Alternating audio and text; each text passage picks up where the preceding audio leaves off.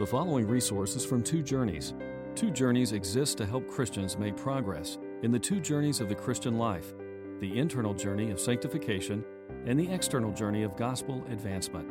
We do this by exporting biblical teaching for the good of Christ's church and for the glory of God. Please visit twojourneys.org for more resources. All right, so you have the handout there as we continue to make uh, uh, our way through this incredible book. Uh, just by way of review, I give you that review every week, um, but Pilgrim's Progress is an allegory, uh, which means a, a, kind of a symbolic tale in which, uh, you know, written by John Bunyan at the end of the 17th century. Bunyan was an English Puritan toward the very, very end of the Puritan era in England. And this is a, a story that really depicts the Christian life as a pilgrimage. Uh, it depicts a Christian life as a journey um, that we have to make, and it makes sense, as it says in as Jesus said, I am the way and the truth and the life. So there's a pilgrimage to be made. And so it's an allegory, and it's cast in the form of a dream. And uh, begins with an individual who we find out later uh, is named Christian, who is reading in a book in his hand, turns out, of course, to be the Bible. He has a terrible, heavy burden on his back. And he um, is distressed by what he reads in the book. And as he reads there, he finds out that he didn't know it, but he's living in a place called the city of destruction. And he doesn't know how to escape the doom, the wrath that's going to come. And so uh, a man named Evangelist comes up and points uh, him uh, a direction to run, and he begins to run toward a light that he sees in the distance. Um, as he travels, uh, he's got a companion uh, for a very short time from the town, a man named Pliable, who's not serious about the pilgrimage, but is interested in heaven anyway, and so it begins with him and the two of them make their way uh, eventually to a, a, swamp, a slough called despond, meaning depression. And they fall into it, and uh, Christian is sinking down. Uh, the other man, Pliable, is easily offended by what has happened, pulls himself up out quickly, and gets back to the city of destruction, and he never thinks about pilgrimage again. So much for Pliable. Uh, but Christian is helped out by an individual named Help, and he continues on his way. Uh, he has this terrible, heavy burden on his back. It's a big issue. He tries to get it off by going to a, uh, a town called Morality. Mr. Legality points the way, but as he goes in that direction, uh, he goes uh, on, the, on the side track that he's on up a mountain that gets more and more steep as it goes. And this represents Mount Sinai, and we'll bump into that again tonight. Uh, the concept that the law uh, cannot save him. There's no way that his morality, his keeping of the law can free him from guilt. And so evangelist comes and is, uh, rebukes him for getting off the path and uh, gets him back on, uh, and he continues his journey. He goes to the wicket gate, uh, which you know represents uh, the statement that Jesus himself made: "Enter through the narrow gate." And so he knocks on it, and uh, also in Matthew 7 it says, "Ask and it will be given to you; seek and you'll find; knock and the door shall be opened to you." And so uh, he knocks, and the door is opened, and the gatekeeper, Goodwill, takes him in. And he continues on his journey, uh, and he comes to interpreter's house, and their interpreter shows him many um, kind of lived out parables that teach him aspects of the Christian life. Uh, seven of them in particular, and they're very powerful and there's a lot to learn. It's very, very helpful. Um, then at last, Christian comes to the cross, and his burden finally falls off his back finally is rid of it, rolls down the hill, goes into the empty tomb, and he never sees it again. Uh, there are also some shining ones, seems to be representing angels, uh, give him words of assurance concerning his salvation. They give him a new robe and a scroll telling him to look uh, in it as he goes on his way. Find out later the scroll represents his assurance of salvation. Um, as he continues on, Christian interacts with three slumbering men. Uh, simple sloth and presumption tries to rouse them into a pilgrim's life uh, but they blow him off. They have no interest, and so that just represents. And this is going to happen throughout Pil- Pilgrim's Progress uh, that there are interactions with people whose names show you what kind of people they are. That's the allegory. And these are the kind of people that we also will interact with. So these are people that take no concern for their souls. They're not worried about Judgment Day. They're not concerned about anything. They're just basically asleep, and there's nothing you can do to help them. Um, he also sees two other individuals, formalist and hypocrisy, who represent you know, a works-based religion, which was common, you know, in England and really all over the world. People who are just following a pattern, uh, probably in the Anglican Church or in the Roman Catholic Church, a pattern of religiosity. Uh, they don't come in through the gate, they come tumbling in over the wall, and they think they are, have just as much chance to get to heaven as anyone else. But they have no real, genuine walk with Christ. Uh, then Christian climbs with great difficulty up this hill called difficulty. He has to get down almost on his hands and knees. Halfway up, there's this uh, shady arbor, a place where he can rest. It's put there by the Lord of the Hill um, uh, for refreshment, but he overindulges, uh, spends too much time there, falls asleep, and then wakes up, realizes the day is far gone. He gets up and starts running back and continues climbing up the hill difficulty, not realizing that he's lost his scroll.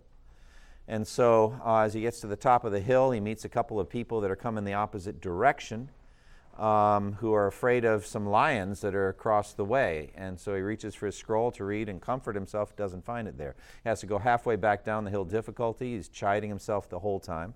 This all just represents the fact that the Lord does give us recreation, gives us good blessings, but they're not meant to be our whole lives, and it's easy to get addicted to them and get comfortable in those good things that God gives. Um, but Christian basically chides himself for uh, his sinful sleep the entire way back down the hill and back up, etc. The lions are there, they're genuinely there, but they're chained. The chains can't be seen, but if you stay on the path and don't digress, then there's no danger. This kind of represents Satan, uh, who is limited in his access to us. Uh, he is not permitted to tempt us beyond what we can bear. Uh, it's just good for us to know that that the Lord is marshaling, uh, filtering the temptations that come our way. But that's uh, the lions.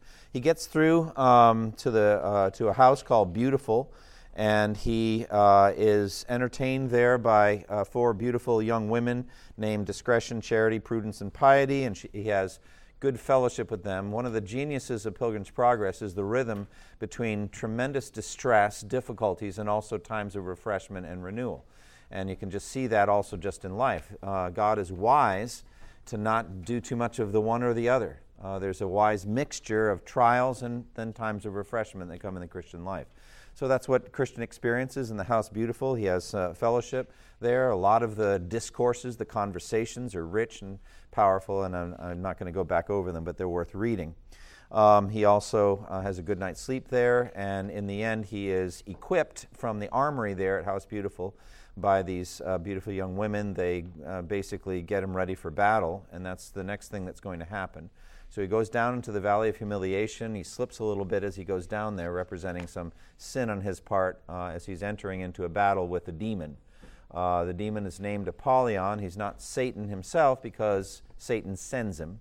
Uh, Beelzebub sends him, but he's very powerful, and the two of them have quite a spiritual battle. Uh, it's like a fight to the death, it seems almost uh, although neither one of them dies. And frankly, honestly, that represents the truth. As we battle our sins, it's, it's interesting that uh, Satan cannot kill, uh, kill us and we can't kill him. We can't kill our sins and the sins can't kill us. We can kill individual temptations, though. And uh, we have to battle um, our temptations the rest of our lives. By saying we can't kill any sin categorically, what I'm saying is you can't ever reach a place where you know that category of sin will never trouble you again. And so it's just a battle. It's just going to be a battle the rest of our lives. You have to fight sin. There's no nothing else for it. You just have to fight, put on your spiritual armor. And so that's what the battle of Apoll- with Apollyon represents. He eventually drives Apollyon off with the sword of the Spirit, the Word of God. And uh, he goes off, as it says concerning Satan with Jesus, until an opportune time. So I'm sure he's going to come back, although he doesn't come back in this story. Christian then next makes his way through the valley of the shadow of death. And if anything, it's much worse than the battle he just had with Apollyon. It's very dark, it's depressing, it's dangerous. There's a cliff on one side and a deep swamp on the other. And uh, it's, it's dark, so he can't really see his way. He hears doleful cries and he hears demonic voices, and all kinds of fears and terrors beset his soul. Um, he somehow is able to get through at that point. The sword of the Spirit doesn't do him any good, um, but he resorts to all prayer, and he's just praying and calling on the Lord to help him as he goes, goes through. Um, along the way, here's someone um, ahead of him who's quoting Psalm 23 Though I walk through the valley of the shadow of death, I will fear no evil. And uh, so he thinks he, he's encouraged by that because there's somebody else traveling through, and it seems like he's made it through, or he's getting there anyway. The sun comes up, and the journey gets more difficult, but it's easier uh, because he can see now. It's light, it's not the dark of night anymore. And so he's able to make it through, even though the, the pathway itself is more perilous. Because it's no longer night, it's easier to get through. And as he gets through on the other side, uh, then he finally catches up with um, a friend, a partner, who he then travels with, and his name is Faithful. So that brings up to the, uh, uh us up to the story where we're at. I don't know if I'm going to do that every week. Probably not. Probably just put it on online, and you can listen to the review every time. Uh, but let's dig in now, and we're going to uh, begin talking about fellowship that Christian has with faithful in the story. Uh, Christian and faithful are walking together, and they have some discussion. I just have taken an excerpt of part of their conversation. Can't do it all um, tonight, as it is. The outline that I have is uh, I've got 20 pages. Mine's a little bit bigger, so I can read it without my reading glasses, but uh, there's a lot to cover. Um, but let's talk about Christian's battle with Adam and with Moses. Uh, sorry, Faithful's battle. So Faithful's describing what it was like for him as he was going up the hill difficulty. When I came to the foot of the hill called difficulty, I met with a very aged man who asked me what I was and whither bound. I told him that I am a pilgrim going to the celestial city. Then said the old man, Thou lookest like an honest fellow. Wilt thou be content to dwell with me for the wages that I shall give thee? Then I asked him his name and where he dwelt. He said his name was Adam the First, and that he dwelt in the town of Deceit. I asked him what was his work and what the wages he would, he would give. He told me that his work was many delights, and his wages that I should be his heir at last. I further asked him what house he kept and what other servants he had. So he told me that his house was maintained with all the dainties in the world, and that his servants were those of his own begetting. Then I asked if he had any children. And he said that he had but three daughters the lust of the flesh, the lust of the eyes, and the pride of life, and that I should marry them all if I would. Then I asked how long time he would have me live with him, and he told me as long as he lived himself. Christian said, Well, and what conclusion came the old man and you to at last? Faithful. Why, at first I found myself somewhat inclinable to go with the man, for I thought he, sp- he spake very fair. But looking in his forehead as I talked with him, I saw there written, Put off the old man with his deeds. And how then? said Christian. Faithful. Then it came burning hot into my mind, whatever he said and however he flattered when he got me home to his house, he would then sell me for a slave. So I bid him forbear to talk, for I would not come near the door of his house. Then he reviled me and told me that he would send such a one after me that should make my way bitter to my soul. So I turned to go away from him, but just as I turned myself to go thence, I felt him take hold of my flesh and give me such a deadly twitch back that I thought he had pulled part of me after himself. This made me cry, O wretched man! So I went on my way up the hill.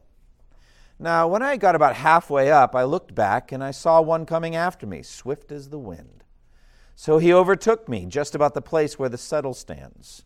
Christian. Just there, said Christian, did I sit down uh, to rest me. But being overcome with sleep, I there lost this roll out of my bosom faithful. But, good brother, hear me out.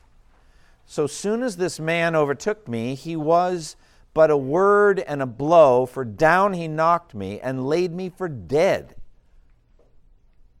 But when I was a little come to myself again, I asked him wherefore he served me so.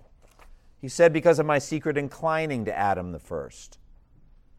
And with that he struck me another deadly blow on the breast and beat me down backward. So I lay at his foot as dead as before.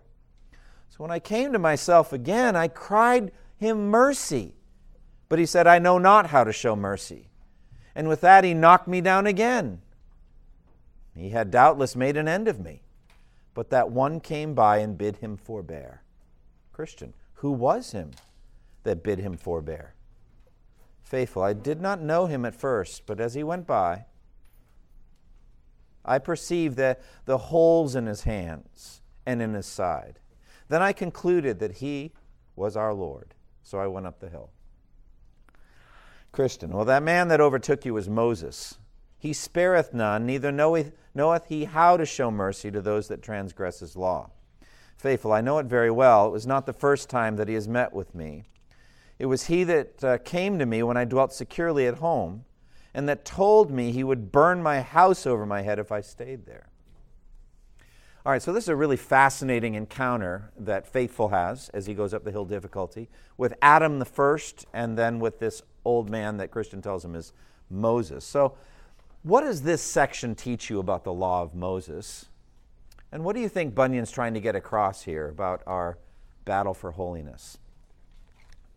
So, what do we learn about Moses? Let's take the second first. He's violent, violent Moses.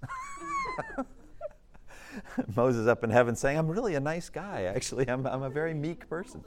All right, so uh, yes. Yeah, I think one of the key moments in this exchange is that this man who's beating him up and then beats him up again and then beats him up some more, when he cries for mercy, what does he say? I don't know how to show mercy.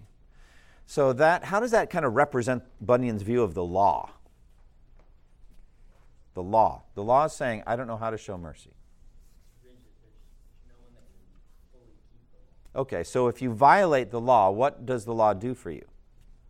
It, yeah, it, it, it condemns you. That's what the law does. Now, it's interesting, the law here in this exchange serves a positive salvific purpose as well. Do you notice it? What did, what did uh, Moses do for the faithful that actually was beneficial for him? Do you remember? Yeah, what's the, that very last thing he says to him? He said, uh, It was not the first time you met with me, it was he that came to me when I dwelt securely at home. So it's in the city of destruction. And, and he told me he would burn my house down over my head. So what did that cause faithful to do? Leave, get up and start on pilgrimage. So that's, you know, the sense of the law, that which causes you to seek salvation, to realize that you're in trouble. Frankly, it was Christian's experience as well. What's he reading in the book uh, that causes him to lament and break out in sighs and all that, except for the laws of God that shows his own wickedness and his own sin. But the law has no power to save. There's no, there's no mercy in the law, there's no salvation. So, um, what happens in the exchange here? How does he get delivered from this old man that keeps beating him up, Moses? Do you remember what happened? Someone came along. Jesus, the one with the holes in his hand and his side. And what did he do to save faithful? he told them to stop it. okay, stop beating him up. He bid him forbear, yes. And so it's really amazing how Christ basically quiets the law, or it says in Romans uh, 10 that Christ is the end of the law for all those who believe. So the law has no longer any power to condemn. Um, and so this is a very powerful display of Christ's saving purpose. Now, what about this Adam the first? Well, this just represents, honestly, our old nature, uh, who we are in Adam naturally. We naturally have a yearning after the three lusts that are mentioned here the lust of the eyes, the lust of the flesh, the pride of life. And we will forever be dealing with that while we live in this world. And then the law has comes and beats you up for being enticed by these fleshly desires. And so that's the, the struggle that we have where we're commanded, and the text says, put off the old man with its desires. Um, so, anyway, so that's one of the exchanges that Christian and faithful have. All right? Then we get on to an individual named Talkative. All right, so Talkative, um, if we could just summarize, because I'm not going to give you the whole of that account either, but Talkative is a guy who knows how to talk a good game.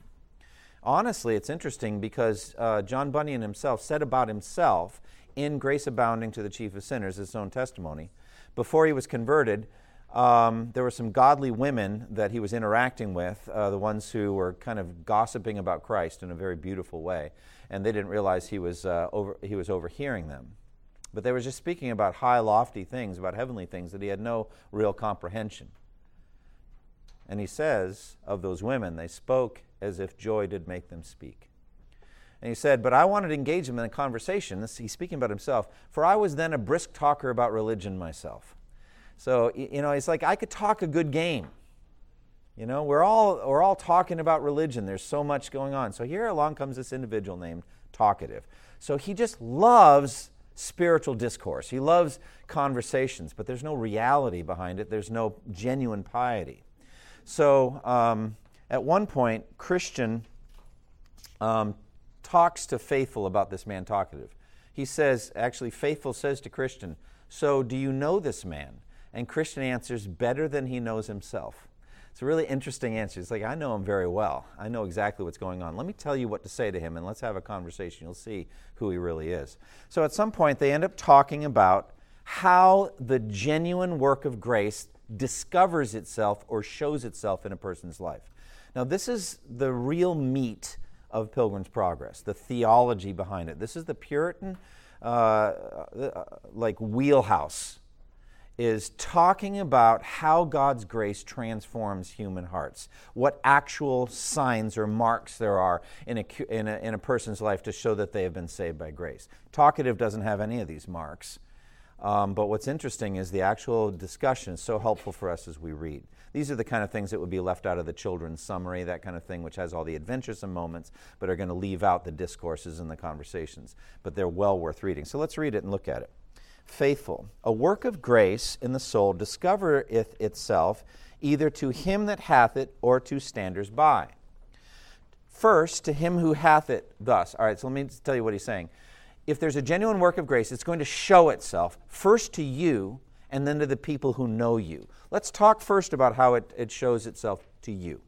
And so that's what we're doing. And then, secondly, how does it show itself to the people who know you and who are watching your life? All right, so first, to him that hath it thus, it gives him conviction of sin, especially of the defilement of his nature, and of the sin of unbelief, for the sake of which he is sure to be damned if he findeth not mercy at God's hand by faith in Jesus Christ.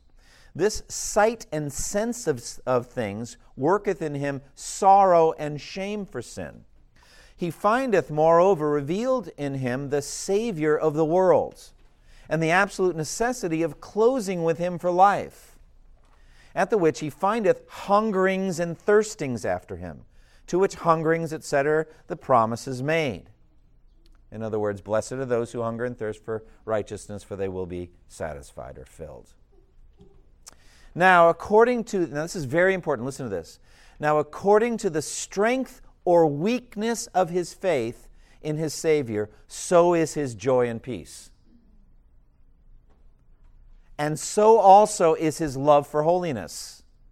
And so also are his desires to know Christ more. And so also to serve him in this world. Now look at that list of things. In other words, these things are variables. Depending on the strength or weakness of your faith in Christ, that's how your joy and peace will be in the Christian life. Depending on how strong or weak your faith is, that's how much you'll love holiness, or, or you won't. Depending on the strength or weakness of your faith, that's how much you'll desire to get to know Christ better, to grow in your knowledge of Christ. Uh, depending on the strength or weakness of your faith, that's how much you'll desire to serve Him in this world, how much fruit you'll have to show in your life. It's a variable. It depends on the strength of your faith or the weakness of it. But though I say it discovereth itself thus unto him, yet it is but seldom that he is able to conclude that this is a work of grace. Because his corruptions now and his abused reason make his mind to misjudge in this matter. Therefore, in him that hath this work, there is required a very sound judgment before he can with steadiness conclude that this is a work of grace. In other words, you can have all of these things going on in your life. But because of the strength of the flesh in you and the battle that you have with sin, it's sometimes hard to know for certain that the work of grace is going on. It's a real battle, it's a struggle. In the second part of Pilgrim's Progress, it's interesting because Christiana and the children are going and they're traveling together. And they're wearing these radiant garments like Christian got um, from the Shining Ones. They're wearing them, but they can't see the glory of their own garments. They can only see them in other people. For themselves, they only see their flaws and failures and things like that. It's really kind of interesting. And so it's beneficial to have Christian fellowship where people can say, you know, I see God's grace at work in you. I think that, by the way, is a very good thing to say. To find brothers and sisters and say, you know, I, I see evidence of God's grace in you. Really? Yeah, like what? What do you see? Well, these things. So you, be sure you're not just there to flatter. It's like a slogan. I was told that it was good to say, I see God's grace at work in you. Really? How? I have no idea. But, you know, don't do that. Pray about it, get ready, and then go encourage someone, a brother or sister in Christ. It's really helpful. All right, now, to others it is thus discovered. So, other people watching you, they see this. First, by an experimental confession of his faith in Christ. So, in other words, this person is, is confessing, I am a Christian. They say, I believe in Jesus. And, I, and they, they are confessing that, uh, you know, if you confess with your mouth Jesus is Lord and believe in your heart that God raised you. So you're making that confession. Secondly, by a life answerable to that confession, to wit, a life of holiness, heart holiness, family holiness, if he hath a family, and by conversation holiness in the world, which in the general teacheth him inwardly to abhor his sin and himself for that, in secret, to suppress it in his family, and to promote holiness in the world, not by talk only as a hypocrite or talkative person may do, but by practical subjection in faith and love to the power of the word. So that's what we're looking for in each other. Basically, that person is living out a life consistent with the Christian confession. They're, they're living it out. They're living a life of holiness and, and purity in their, in their walk. So that's what we're trying to see. So, discussion question What does this section teach you about the work of grace in the soul? I hope something, because that's what it's been about, but go ahead. Yeah. Yeah, evidences, um, what we would call marks of regeneration. What are we looking for in ourselves and others? All right, anyone else? Why is it helpful even to know that such things are, are beneficial to know? To have a list say we're looking for these things in ourselves, we're looking for these things in others. Why is it helpful to just have a list like that? Marks of regeneration, okay? To pursue assurance of salvation. Fantastic.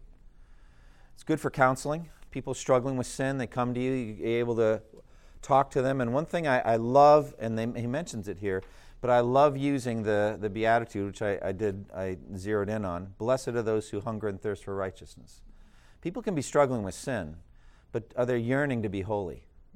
Are they yearning to be free of it? Do they look, look forward to heaven as a place where they'll finally be free from their sins?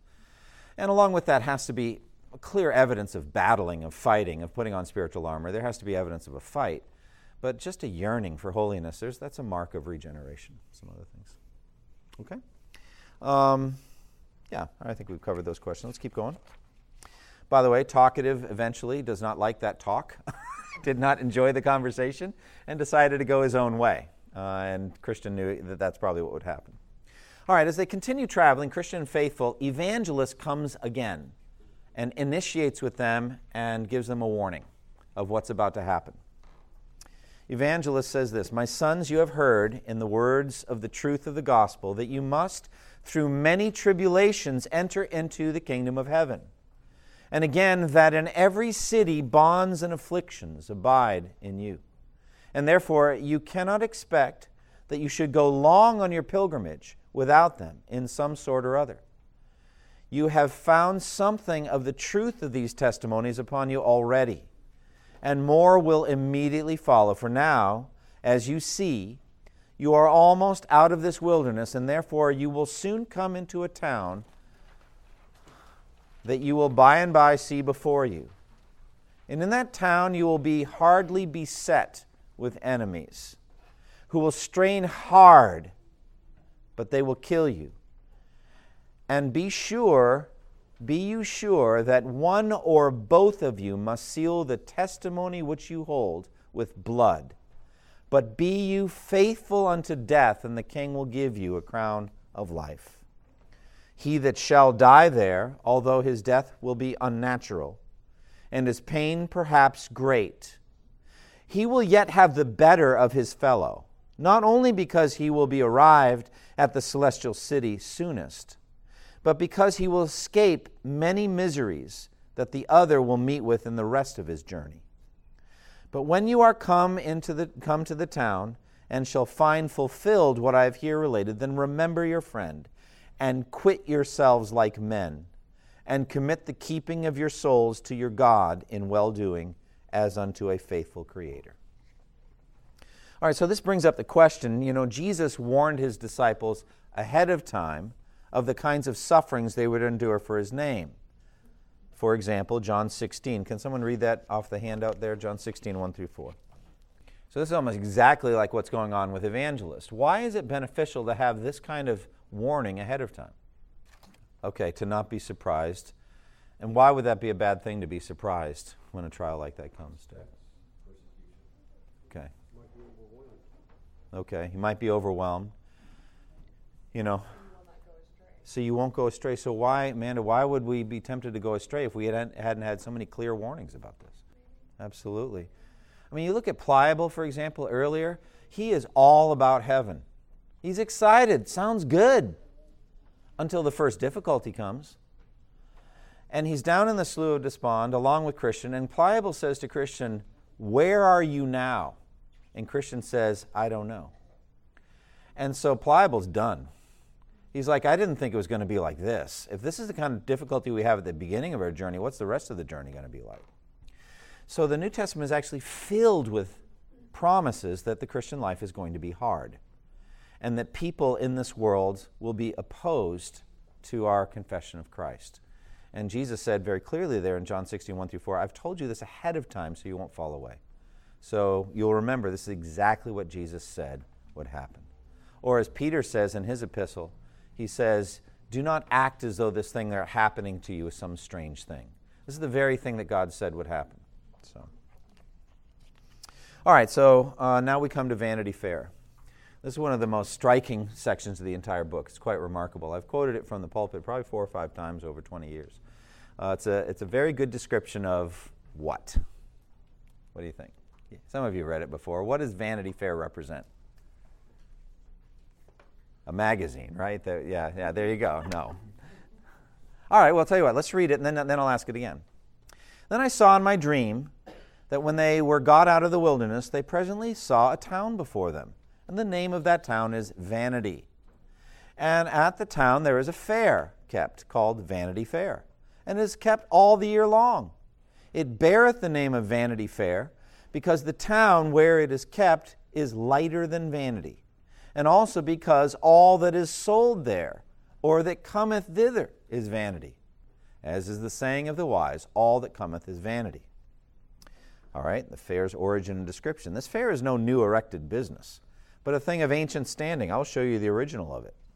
Almost 5,000 years agone, there were pilgrims walking to the celestial city, as these two honest persons are, and Beelzebub, Apollyon, Legion, and their companions, perceiving the, by the path that the pilgrims made, that their way to the city lay through this town of vanity, they contrived here to set up a fair, a fair wherein should be sold all sorts of vanity, and that it should last all the year long. Therefore, at this fair, are all such merchandise sold as houses, lands, trades, places, honors, preferments, titles, countries, kingdoms, lusts, pleasures, and delights of all sorts, as whores, bawds, wives, husbands, children, masters, servants, lives, blood, bodies, souls, silver, gold, pearls, precious stones, and whatnot by the way, you can get whatnot at Walmart and other places. Let's just keep going. And more, moreover, at this fair, there is at all times to be seen juggling cheats, games, plays, fools, apes, knaves, and rogues, and that of every kind. Here also are to be seen, too, and that for nothing, thefts, murders, adulterers, adulteries, false swears, and that of a blood red color. As in other fairs of less moment, there are several rows and streets under their proper names, where such and such wares are vended. So here likewise you have the proper places, rows, streets, these are countries and kingdoms, where the wares of these, this fair are soonest to be found. Here is the British row, the French row, the Italian row, the Spanish row, the German row, where several sorts of vanities are to be sold. But as in other fairs, some one commodity is as the chief of all the fair, so the ware of Rome and her merchandise is greatly promoted in this fair. Only our English nation, with some others, have taken a dislike thereat. All right, now let me ask again what does Vanity Fair represent? Yeah, I mean, you said it, it's the world represents the world, such as 1 John 2 15 through 17. Someone read that for me if you would. So that I think the use of the word world would be the same in these two passages. All right, so this represents the world. How does this section John Bunyan's timeless description is really quite remarkable how he sums this up in a couple of paragraphs. What does it, you know, how does it give you a sense of what the New Testament warns us about when it says the world? Okay? Yeah. There's all kinds of wickedness and sins. There's some things that are not intrinsically evil, like husbands, wives, children, things like that. There's nothing intrinsically evil about gold, silver, and pearls. Um, any, anything else? Any other observations on Vanity Fair? Yeah. Anything that would get you off the path and get you to take an off ramp and go after it. Yeah, I, I don't know if I can re, redo the list that I've had in my mind, but I feel like all the letters uh, begin with P, such as power, pleasures, possessions, pride. Um, there may be some others.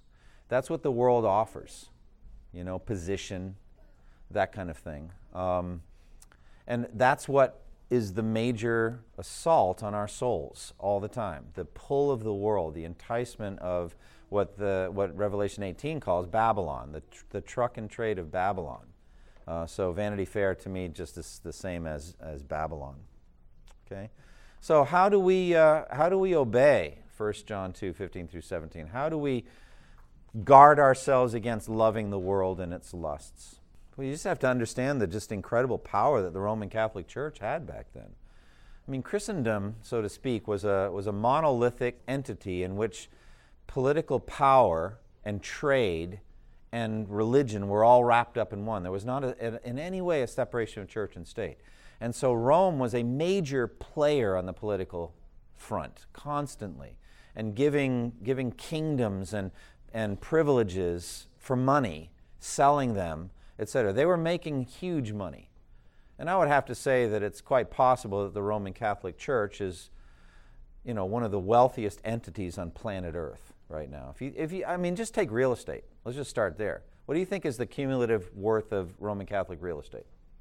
I mean, they have churches in every city. And I mean, let's just take Manhattan. How many like Roman Catholic churches are there in Manhattan? Just sell that property. What's that going to be worth right there?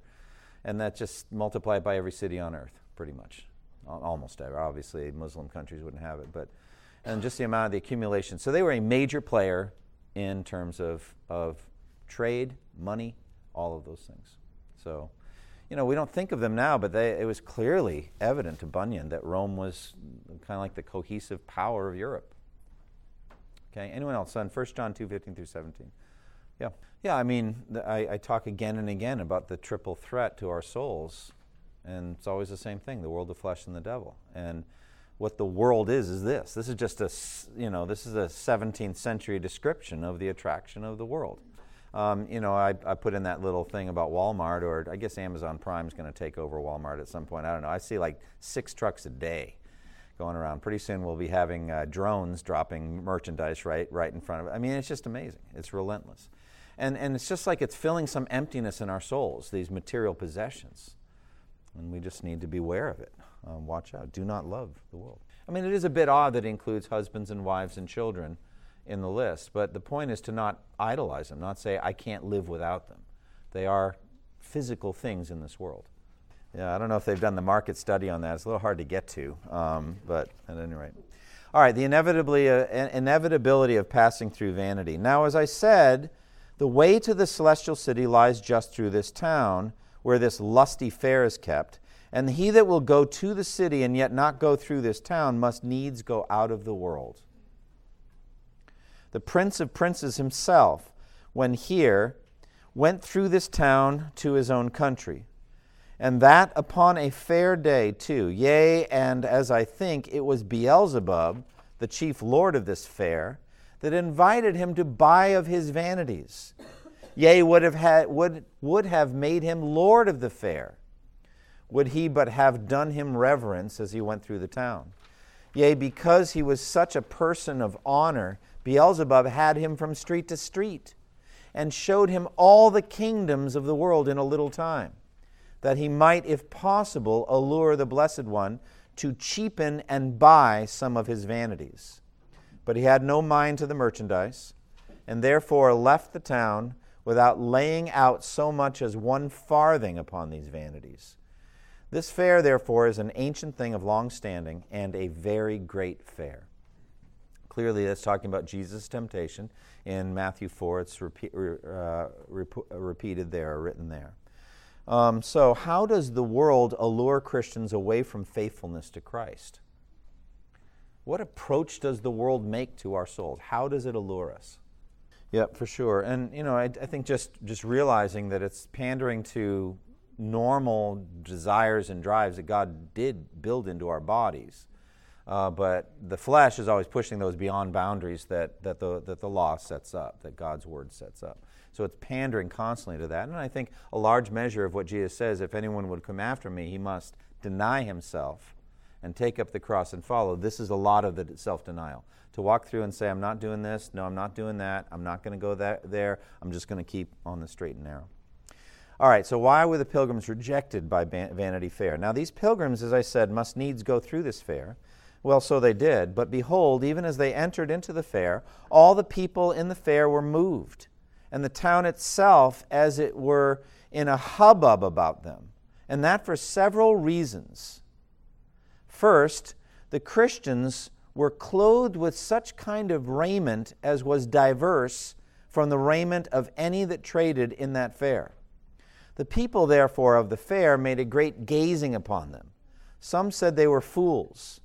Uh, some said they were bedlams, that means insane. And some that they are outlandish men. Secondly, and as they wondered at their apparel, so did they likewise at their speech. For few could understand what they said. They naturally spoke the language of Canaan. But they that kept the fair were men of this world so that from one end of the fair to the other they seemed barbarians to each other. Thirdly, but that which did not a little amuse the merchandisers, was that these pilgrims set very light by all their wares. They cared not so much as to look upon them. And if they called upon them to buy, they would put their fingers in their ears and cry, Turn away mine eyes from beholding vanity and look upwards, signifying that their trade and traffic was in heaven. So, some questions now. How should we American Christians be noteworthy in our differences from worldly people, the worldly people that surround us and look upon us? Second question How do you foresee American culture and biblical Christianity becoming more and more hostile to one another perhaps even in the near future, if it's not happening already. Do you have any sense of an increasing rift between genuine biblical Christianity and the surrounding culture in America? And if so, what do, we, what do you do about that? Okay? Don't let it affect your convictions. Do you think it's going to get harder for our children and grandchildren to live faithful Christian lives in America than it is for us? Yes, go ahead. Yeah you could almost imagine Jesus saying these are just the beginning of birth pangs. You know, I, I you just have to imagine it's going to get worse. You look at the level of hostility. Yeah, go ahead. Yeah, I think there's uh, there's the fruit uh, in our in our country of some really faithful Christian leaders for a long time that saturated this surrounding culture here in the in the New World with Christianity. So there isn't, wasn't aggressive hostility toward biblical Christianity here. But that is clearly a decaying orbit. It's not going to last. And the norm worldwide has been hostility. So let's read about it. The difficulties begin. One chanced mockingly, beholding the carriage of the men, to say unto them, What will ye buy? But they, looking gravely upon him, answered, We buy the truth. At that there was an occasion taken to despise the men the more, some mocking, some taunting, some speaking reproachfully, and some calling upon others to smite them. At last things came to a hubbub and great stir in the fair, insomuch that all order was confounded. Now was word presently brought to the great one of the fair, who quickly came down and, and deputed some of his more trusty friends to take these men into examination, about whom the fair was almost overturned. So the men were brought to examination. And they that sat upon them asked them whence they came, whither they went, and what they did there in such unusual garb. The men told them that they were pilgrims and strangers in the world, and that they were going to their own country, which was the heavenly Jerusalem. And that they had given no occasion to the men of the town, nor yet to the merchandisers, thus to abuse them. and to let them in their journey, except that it was for this that one asked them what they would buy, and they said they would buy the truth. Uh, but they that were appointed to examine them did not believe them to be any other than bedlams and mad, or else such as came to put all things into confusion at the fair. And therefore they took them and beat them and besmeared them with dirt and put them into the cage that they might be made a spectacle to all the men at the fair. In this poem, Behold, Vanity Fair. The pilgrims there are chained and stand beside. Even so it was our Lord passed here and on Mount Calvary died. So, why do you think the inhabitants of Vanity Fair are so hostile? Why are they so angry? But you know, uh, a merchant that's set up a shop and you know people walk by and don't turn in, they don't get angry. Somebody even comes into the shop, looks at it, and walks out without buying anything, they don't get angry. But these people are enraged. So I think it's because they won't buy it, but there seems to be something deeper that's causing the rage. What could it be? Yeah, it, it could be. I think these verses help us. Uh, it says, Do not be like Cain, who belonged to the evil one and murdered his brother. And why did he murder him? Because his own actions were evil and his brothers were righteous. Do not be surprised, my brothers, if the world hates you. So that seems to, he links the two there. The reason the world hates is that your, your actions, you're living a righteous life, and they're not. And so they feel guilty around you. All right? Again, John 7 7. Remember, Jesus' brothers were giving him some advice about his ministry? And Jesus said this very telling thing about them The world cannot hate you. So, what is Jesus saying to his brothers there? Yes, you're worldly. They're not believers yet. The world cannot hate you, but it hates me because I testify that what it does is evil. So that's there's the hostility. And again, 2 Timothy 3:12, in fact, everyone who wants to live a godly life in Christ Jesus will be persecuted. Well, then the persecution intensifies. There, therefore, they lay for some time and were made the object of any man's sport. So they're in a cage, and people are coming by and mocking them any man's sport or malice or revenge, the great one of the fair laughing still at all that befell them. But the men being patient and not rendering railing for railing, but contrariwise blessing, and good words for bad, and kindness for injuries done, some men in the fair that were more observing and less prejudiced than the rest began to check and blame the baser sort for their continual abuses done by them to the men. They therefore, in angry manner, let fly at them again, counting them as bad as the men in the cage, and telling them that they seemed confederates and should be made partakers of their misfortunes. The others replied that, for aught they could see, the men were quiet and sober and intended nobody any harm, and that there were many that traded in their, in their fair that were more worthy to be put into the cage, yea, in pillory too, than were the men that they had abused. Thus, after divers words had passed on both sides, the men behaving themselves all the while very wisely and soberly before them, they fell to some blows among themselves and did harm one to another. Then were these two poor men brought before their examiners again, and they are charged as being guilty of the late hubbub that had been in the fair. So they beat them pitifully and hanged irons upon them and led them in chains up and down the fair for an example and a terror to others lest any should speak in their behalf or join themselves unto them. But Christian and faithful behaved themselves yet more wisely and received the ignominy and shame that was cast upon them with so much meekness and patience that it won to their side, though but few in comparison of the rest, several of the men in the fair. This put the other party into yet greater rage, insomuch that they concluded the death of these two men. Wherefore they threatened that the cage nor irons should serve their turn, but that they should die for the abuse that they had done and for deluding the men of the fair. Then were they remanded to the cage again until further order should be taken with them. So they put them in and made their feet fast in stocks. Now look at the uh, pilgrims' attitude about their suffering. Here, therefore, they called again to mind what they had heard from their faithful friend evangelist, and were the more confirmed in their way and sufferings by what he had told them would happen to them. They also now comforted each other that whose lot it was to suffer, even he should have the best of it. Therefore, each man secretly wished that he might have that preferment.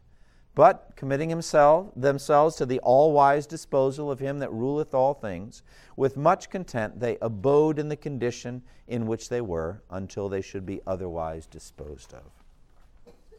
Reminds me of Acts chapter 5, where the apostles were beaten for their trust in Christ and their ministry to Christ, and they left the Sanhedrin rejoicing that they had been counted worthy of suffering disgrace for the name. As Jesus said, Blessed are you when people insult you, persecute you, falsely say all kinds of evil against you because of me. Rejoice and be glad, because great is your reward in heaven, for in the same way they persecuted the prophets who were before you. Now, quickly comes the trial. First, arraignment, then, a convenient time being appointed, they brought them forth to their trial in order to their condemnation. When the time was come, they were brought before their enemies and arraigned. The, Lord, the judge's name was Lord Hategood. I mean, if that's your judge, you're in trouble, all right? But at any rate, Lord Hategood. Their indictment was one and the same in substance, though somewhat varying in form. The contents whereof were this that they were enemies to and disturbers of their trade, that they had made commotions and divisions in the town and had won a party to their own most dangerous opinions, and in contempt of the law of the prince. Now, at this point, interestingly, Bunyan inserts an encouragement to faithful to stand firm and be courageous. I find this really interesting. Now, faithful, play the man. Speak for thy God. Fear not the wicked, wicked's malice, nor their rod. Speak boldly, man. The truth is on thy side. Die for it, and to life in triumph ride. So that's just Bunyan sticking that poem in there to give faithful the encouragement he needs. I think also of this text in Matthew 10 where it says, When they arrest you, do not worry about what to say. At that time you'll be given, it will be given to you what to say, for it will not be you speaking, but the Spirit of your Father speaking through you. If I could just say, some of the greatest lines in church history have been spoken by people just about to die for Christ. And don't think those folks were just suddenly clever. All right? God, the Holy Spirit, spoke through them and said amazing things. So you should study the words of the martyrs. It's pretty exciting. So Faithful begins and makes his defense that he had only set himself against that which had set itself against him that is higher than the highest. And said he, As for disturbance, I make none, being myself a man of peace. The parties that were won to us were won by beholding our truth and innocence, and they are only turned from the worse to the better. And as to the king you talk of, since he is Beelzebub, the enemy of our Lord, I defy him and all his angels. Well, now they're going to summon witnesses. Then proclamation was made that they that had aught to say for their Lord and King against the prisoner at the bar should forthwith appear and give in their evidence. So there came in three witnesses, to wit, envy, superstition, and pickthank, which, friends, I have no idea what that means, but anyway, there it is. Pickthank. Then they, uh, they were then asked if they knew the prisoner at the bar and what they had to say for their lord the king against him. Then stood forth envy and said to this effect, My lord, I have known this man a long time, and will attest upon my oath before this honorable bench that he is, this is pretty funny right here, judge. Hold, give him his oath. So they swear him. Then he continued. So that's just Bunyan writing that. Bunyan had a great sense of humor. He's like, wait a minute, he's not been sworn in yet, so let's swear him in. Envy. My Lord, this man, notwithstanding his plausible name, is one of the vilest men in our country. He neither regardeth prince nor people, law nor customs, but doth all that he can to possess all men with certain of his disloyal notions, which he in the general calls principles of faith and holiness. And in particular, I heard him once myself affirm that Christianity and the customs of our town of Vanity were diametrically opposite and could not be reconciled. By which saying, my Lord, he doth at once not only condemn all our laudable doings, but us in the doing of them. Judge, hast thou any more to say? Envy, my Lord, I could say much more. Only I would not be tedious to the court Yet, if need be, when the other gentlemen have given in their evidence, rather than anything shall be wanting that will dispatch him, I will enlarge my testimony against him. So he was bid to stand by. Then they called superstition and bid him look upon the prisoner. They also asked what he could say for their lord, the king, against him? Then they swear him. So he began, superstition. My lord, I have no great acquaintance with this man, nor do I desire to have any further knowledge of him. However, this I know, that he is a very pestilent fellow. From some discourse that the other day I had with him in this town, for then, talking with him, I heard him say that our religion was not, and such by which a man could by no means please God, which sayings of his, my lord, your lordship very well knows, what necessarily thence will follow, to wit, that we do still worship in vain, and yet are in our sins, and finally shall be damned. And this is that which I have to say. Then was Pickthank sworn and bid to say what he knew in behalf of their lord the king against the prisoner at the bar. Pickthank, my lord and you gentlemen all, this fellow I have known of a long time, and have heard him speak things that ought not to be spoke for he hath railed on our noble prince, Beelzebub, and hath spoken contemptibly of this honor of his honorable friends, whose names are the Lord Old Man, the Lord Carnal Delight, the Lord Luxurious, the Lord Desire of Vainglory, and my old Lord Lechery, Sir Having Greedy, and with all the rest of our nobility. And he hath said, moreover, that if all men were of his mind, if possible, there is not one of these noblemen should have any longer a being in this town. Besides, he hath not been afraid to rail on you, my lord, who are now appointed to be his judge, calling you an ungodly villain, with many other such vilifying terms, which, with which he hath bespattered most of the gentry of our town. When this Pickthank had told his tale, the judge directed his speech to the prisoner at the bar, saying, Thou runagate, heretic, and traitor, hast thou heard what these honest gentlemen have witnessed against thee? Faithful. May I speak a few words in my defense? Judge, Sirrah, Sirrah, thou deservest to live no longer, but be slain immediately upon this place. Yet that all men may see our gentleness towards thee, let us hear what thou, vile runagate, hast to say. First, I say then in answer to what Mr. Envy has spoken, I never said aught but this that what rule or laws or customs or people were flat against the Word of God are diametrically opposed to Christianity. If I had said amiss in this, convince me of my error. I'm ready here before you to make my recantation. Secondly, as to second to wit, Mr. Superstition and his charge against me, I said only this that the worship of God there is required a divine faith but there can be no divine faith without a divine revelation of the will of God. Therefore, whatever is thrust into the worship of God that is not agreeable to divine revelation cannot be done but by a human faith, which faith will not be profitable to eternal life.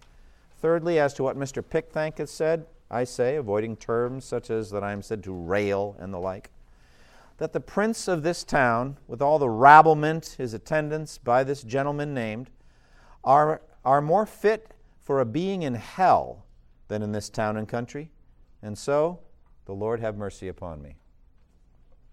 Then the judge called to the jury, who all this while stood by to hear and observe Gentlemen of the jury, you see this man, about whom so great an uproar hath been made in this town. You have also heard what these worthy gentlemen have witnessed against him, and you have heard his reply and confession. It lieth now in your breasts to hang him or save his life.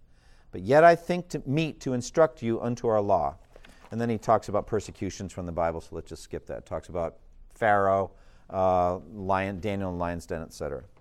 Now comes the jury and the verdict. Then went the jury out, whose names were here's your jury, ready? Mr. Blind Man, Mr. No Good, Mr. Malice, Mr. Love Lust, Mr. Live Loose, Mr. Heady, Mr. High Mind, Mr. Enmity, Mr. Liar, Mr. Cruelty, Mr. Hate Light, and Mr. Implacable who every one gave in his private verdict against him among themselves, and afterwards unanimously concluded to bring him in guilty before the judge. And first, among themselves, Mr. Blind Man, the foreman, said, I can see clearly that this man is a heretic. Come on, that's funny, all right? Thank you very much. Then said Mr. No Good, Away with such a fellow from the earth. I, said Mr. Malice, for I hate the very looks of him.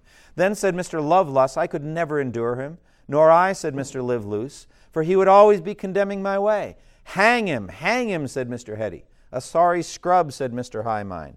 My heart riseth against him, said Mr. Enmity. He is a rogue, said Mr. Liar. Hanging is too good for him, said Mr. Cruelty. Let us dispatch him out of the way, said Mr. Hatelight. Then, said Mr. Implacable, might I have all the world given me, I could not be reconciled to him. Therefore, let us forthwith bring him in guilty of death. And so they did. Therefore, he was presently condemned to be had from the place where he was to the place from whence he came and there to be put to the most cruel death that could be imagined or invented. They therefore brought him out to do with him according to their law, and first they scourged him, then they buffeted him, then they lanced his flesh with knives, and after that they stoned him with stones, then pricked him with their swords, and last of all they burned him to ashes at the stake. Thus came faithful to his end. Now I saw that there stood behind the multitude a chariot and a couple of horses, waiting for Faithful, who, so soon as his advers- adversaries had dispatched him, was taken up into it, and straightway was carried up through the clouds with the sound of trumpet, the nearest way to the celestial gate. Brave, faithful, bravely done in word and deed, judge, witnesses, and jury have instead of overcoming thee, but shown their rage, when they are dead, Thou shalt live from age to age. So let's stop there. Thank you for listening to this resource from twojourneys.org. Feel free to use and share this content to spread the knowledge of God and build His kingdom. Only we ask that you do so for non commercial purposes and in accordance with the copyright policy found at twojourneys.org. Two Journeys exists to help Christians make progress in the two journeys of the Christian life the internal journey of sanctification and the external journey of gospel advancement. We do this by exporting biblical teaching for the good of Christ's church and for the glory of God.